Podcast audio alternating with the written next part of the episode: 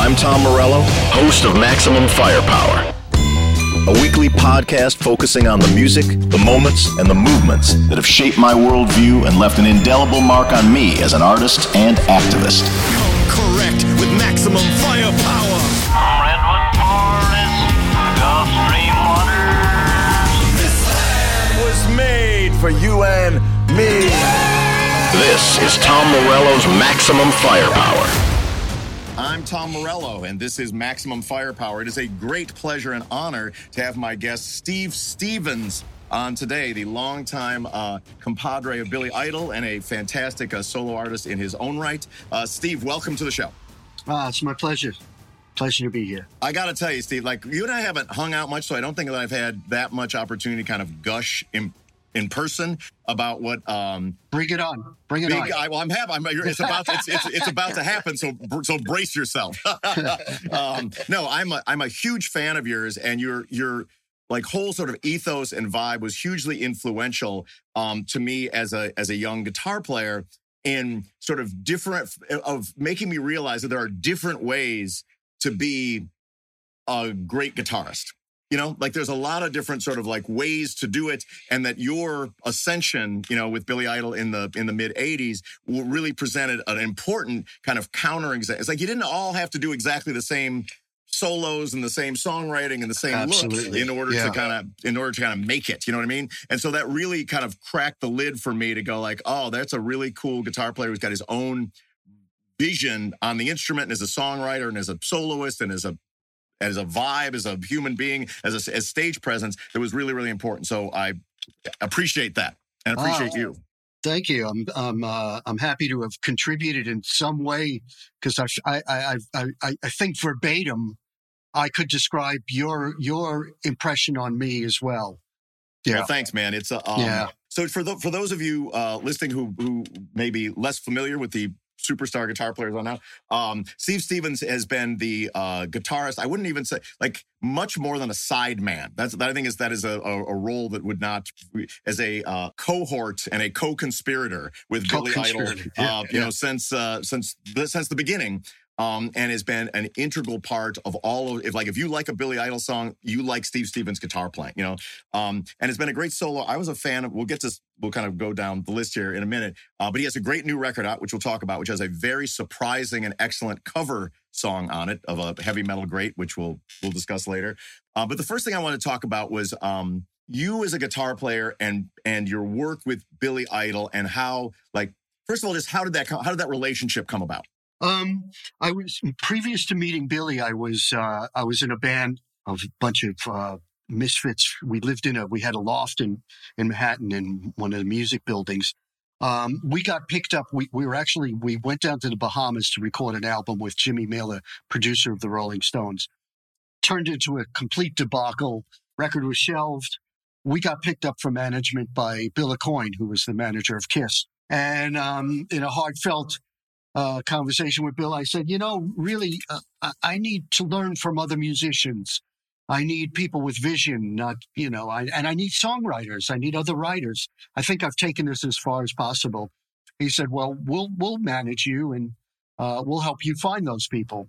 We placed an ad in the Village Voice, you know, musician classified, guitarist looking for everything, you know, and ran it for 1 week. And then I got a call from Bill O'Coin, and he said, do you know who Billy Idol is? He said, well, we're managing him. He's just moved to New York, and maybe you guys should meet. And that was it. It was no, you know, initially, you know, I'm a product of all those early 70s guitar heroes, you know, Jimmy Page, Jeff Beck. And I loved some of the progressive rock guitar players because they were utilizing styles outside of just blues-based stuff.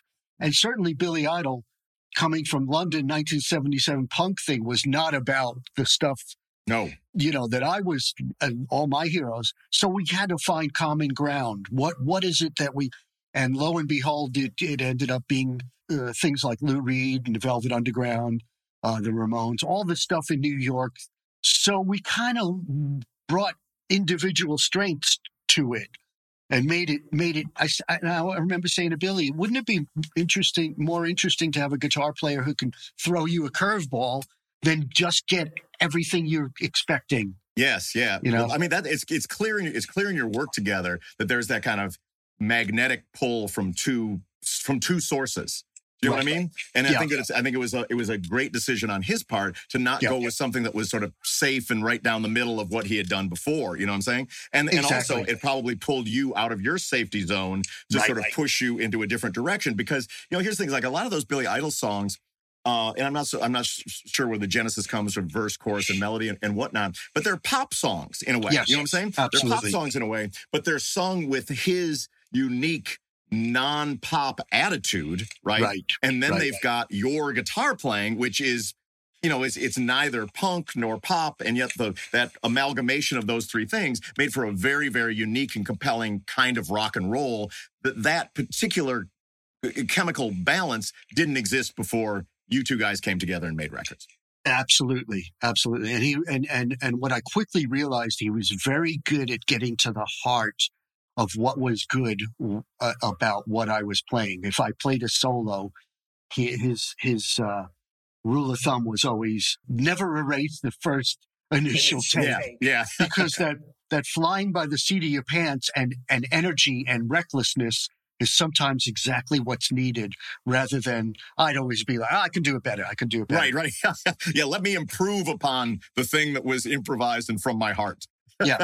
Exactly. All right, so I wanted to, one thing in thinking about speaking with you, I was thinking back to that time in guitar playing, and I never really sort of thought about this term before, but it seemed to me like there were maybe kind of sort of six branches of the guitar tree then. You know, I came up like loving metal, right? I love metal, but it was punk rock that made me want to play. Like it was more accessible, and that was my bridge. Possible. Right? Exactly, it's possible. Yeah. It's not possible to write, you know, Rain Song, but it is possible to play Anarchy in the UK. You know what I'm saying? So, exactly. So I've got an electric guitar strapped down. But I remember, you know, as a big fan of reading every guitar magazine and all that, that there was the main highway of rock and roll guitar playing was like the metal guys then, you know? Mm-hmm. And at the top of that pyramid was the Eddie Van Halens and the Randy Rhoadses, you know? And then there was kind of like the advanced, you want to say the sort of advanced musicianship version of that, which was the Joe Satriani's and Steve Vai's, like the real shredder sort of technique fellas, right?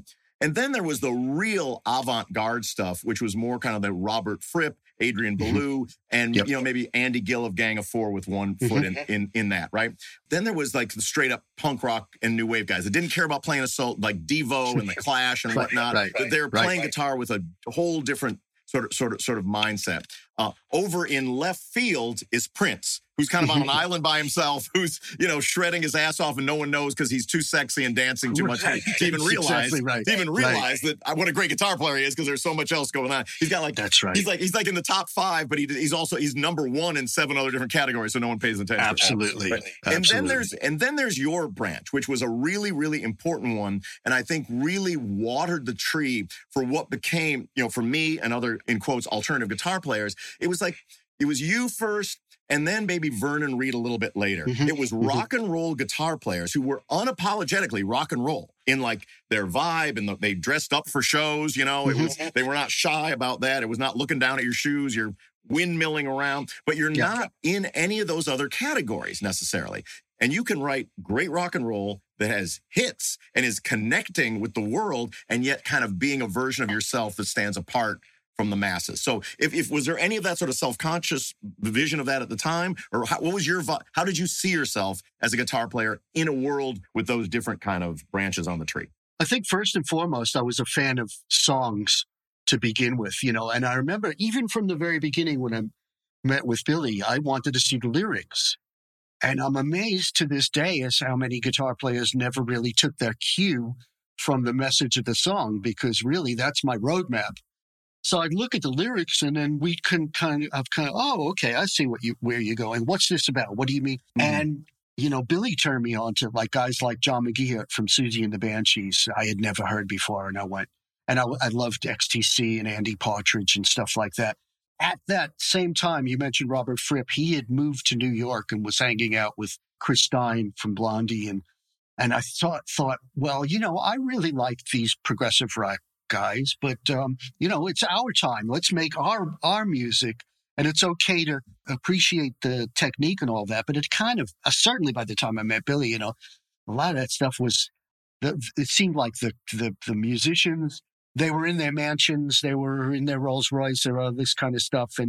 And here was a whole new thing that if I wanted to try and connect with a band, I could go see, yes, you know, Talking Heads or something. And then obviously, you know, them utilizing Adrian Belew and doing all sound, expanding the sounds of the guitar. I remember one of the guys I loved at the time was Andy Summers.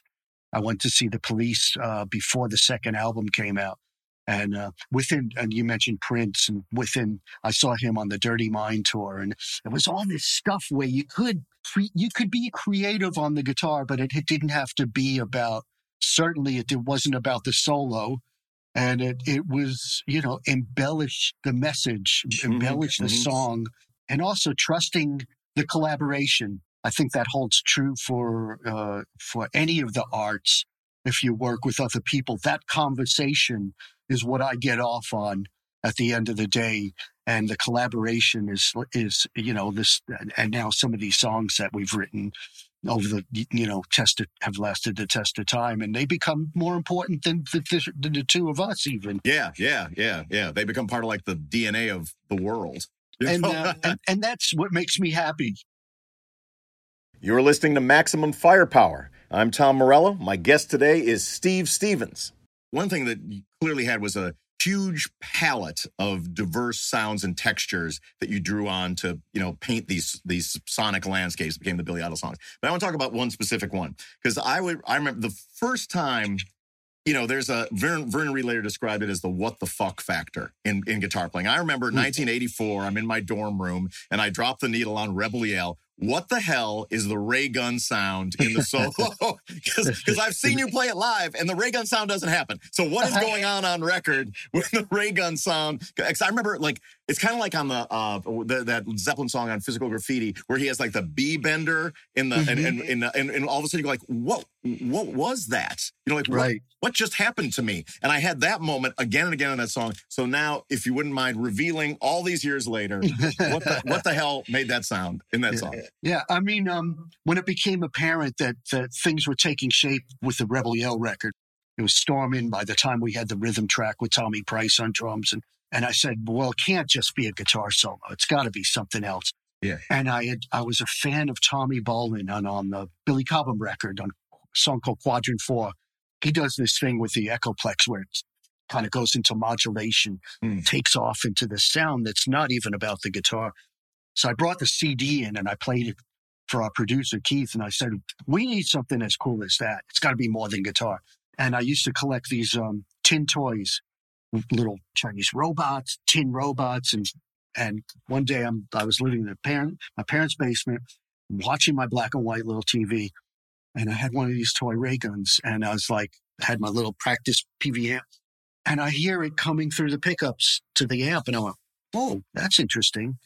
So I brought the toy ray gun in the next day, and I said, I got the meat and potatoes of the solo, and then I said, punch me in a bar number, and I just held this gun up to the thing, and we added a bit of echo and stuff, and that is really what it is. It's just like, well, that's awesome. Yeah. Well, there you go. Mystery solved. Bang the gavel. Thank you very much. I mean, it's an inspired moment. I will tell you that your body of work has been inspirational to me, but that particular moment really made me stop and go, like, there are things yet undone on this instrument. You know what I mean? Or within the idea of doing guitar solo. So thank you. Well, you've done a fair bit of that yourself. Well, yeah, I mean, but the idea was not an original one for me to make sounds that don't sound traditional. That is something that was helped along by you and others as well, but it was definitely helped along by you in that particular moment. Another moment on that record is Eyes Without a Face, which is another just spectacular track where I love the idea how it kind of, it's a beautiful song, first of all. It creates a mood, like a cinematic mood in that song. And then it drops in this unapologetic, heavy-ass riff along with like almost sort of drum machine-y, like it's a very different kind of juxtaposition. It's a different way for hard rock music to exist. And I thought that was a very, very important moment for electric guitar in that song to have a big radio smash song that's not a guitar rock song by any stretch of the imagination, and yet delivers the effing goods like in the middle of the song in a way that, but again, it points a way to make rock and roll music that's outside of the box of what happened before. So I think that was, and it's a great riff too. It's a super simple riff that just kicks your ass. You know, that song, we were a little nervous about it because, first of all, it was a ballad, and, you know, Billy Idol wasn't known for ballads and things. But we kind of went, it feels right. You know, the way the germ of that happened was when I was living in my parents' basement once again, the only radio station I could get was CBS FM, which was the oldie station, which played things like Frankie Valli, Four Seasons, all this kind of 50s doo-wop stuff. And I thought something just said to me, you know, Billy's a bit of a crooner. If I took these chord changes, that 1-4-5-7 traditional 1950s, what if we put Billy's voice against that? So I came into rehearsal, and I kind of, the only thing I did deliberately was I made each of the chords a minor seventh or a major seventh. I added the seventh to it. So it kind of gave a bit of a pathos to it, a sadness to it that maybe wasn't. And he reacted to it and kind of said, "Oh, what's that?" You know, and that was always I knew, oh, if he says that, what's that? We're on something. We've got our feet in the water now. And I said, "Oh, it's just this kind of like, you know, traditional 50s kind of thing." And he pulled out a, notepad. He was always writing lyrics and stuff. And so I think I have something that might fit with that. And then lo and behold, we were rehearsing it, and we kind of went, it's this kind of ballad-esque thing.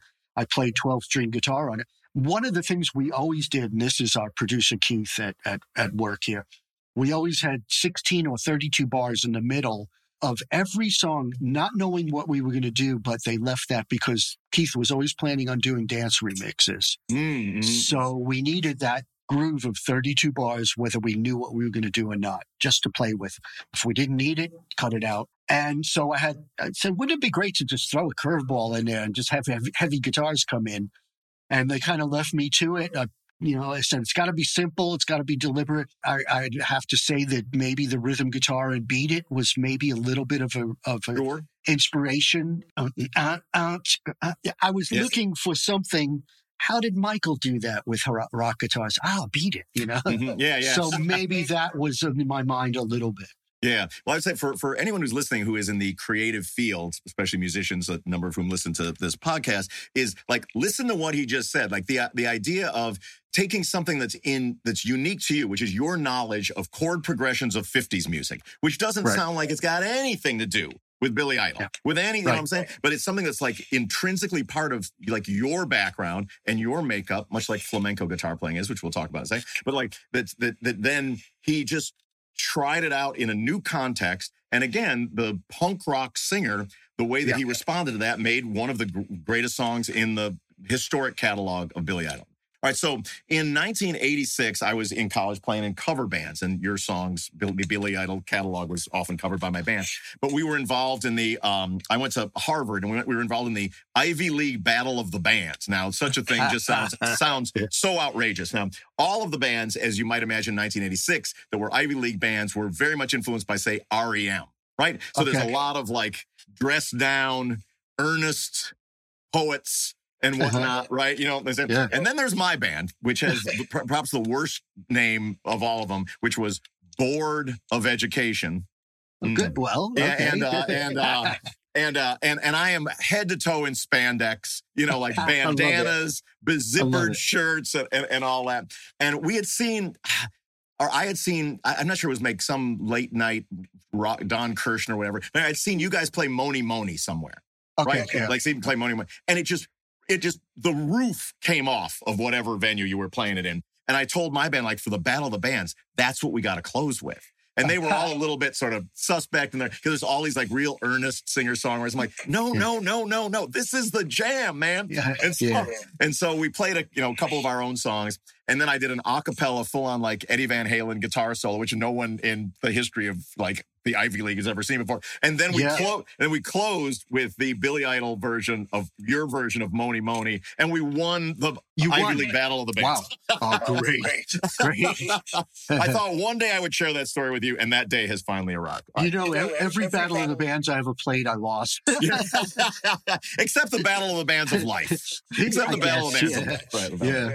All right, so let's come up to the now. Now, this is years ago. I haven't been to NAMM in about 20 years, so this could have been 20 years ago. But I remember walking around NAMM, which you know, like it's the whole world is like is on me. It's like I'm like swimming in a world of humbuckers. You know, I can't stand it. I don't like it either. I was wandering around, and I kind of went into this one Eddie, you know, this sort of side alley, and there you were on a stool with an acoustic guitar, blowing my mind with like this is a side of your playing that I didn't know existed, but with like this kind of gorgeous, accomplished, technical, expressive flamenco playing. And you know, and I recognized you from the hair from the side. I'm like, oh, Steve Stevens is doing a thing in there, man. Is he gonna bring out the ray gun? And then and then I was just like jaw on the floor at this flamenco playing, which brings us to, you have a new record out. So here comes a spoiler alert. The single or the lead track from this record is a gorgeous and awesome flamenco version of Ozzy Osbourne's Crazy Train. But now tell the world about your new record that you have out. Well, I was you know, I think you spearheaded it by championing Randy to get into the Rock and Roll Hall of Fame. And I got an initial email to let me know that was happening. And then this group with this girl, Janet, who was one of Randy's students, said we are in. You know, we are reinterpreting Crazy Train for nylon guitar. Would you contribute to it? And I know if for anyone who knows anything about Randy, they'll know that he continued to take classical guitar lessons even when he'd be on the road with Ozzy.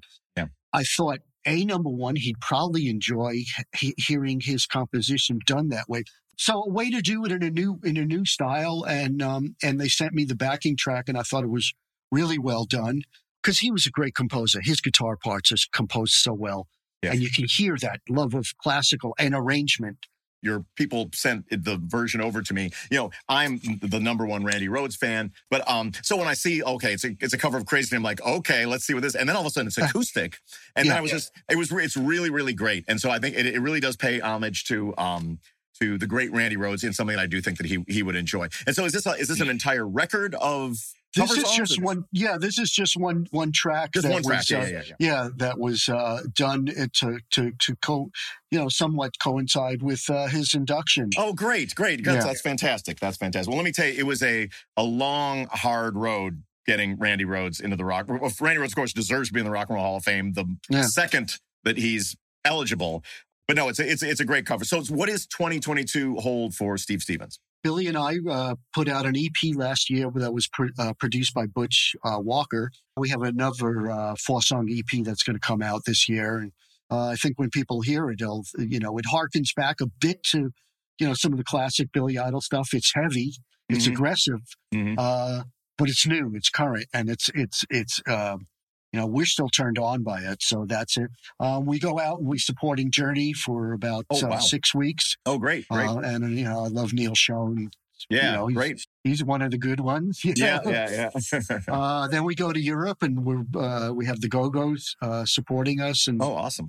We have that, and then we go down to Rock and Rio. I've never been to Brazil, so I'm excited. Oh my goodness! Wow! Yeah, great. Well, that'll be awesome. So you know, hopefully, you know, everything willing, you know. I know. Fingers crossed, man. It's a whole new world out there, and I just can't wait till a time where we don't have to cross our fingers. Right. Yeah. So, well, thank you so much. It's a real pleasure and honor talking with you, Steve. And I hope that our paths cross, you know, somewhere out there on the blue highway, you know, in the future. And absolutely.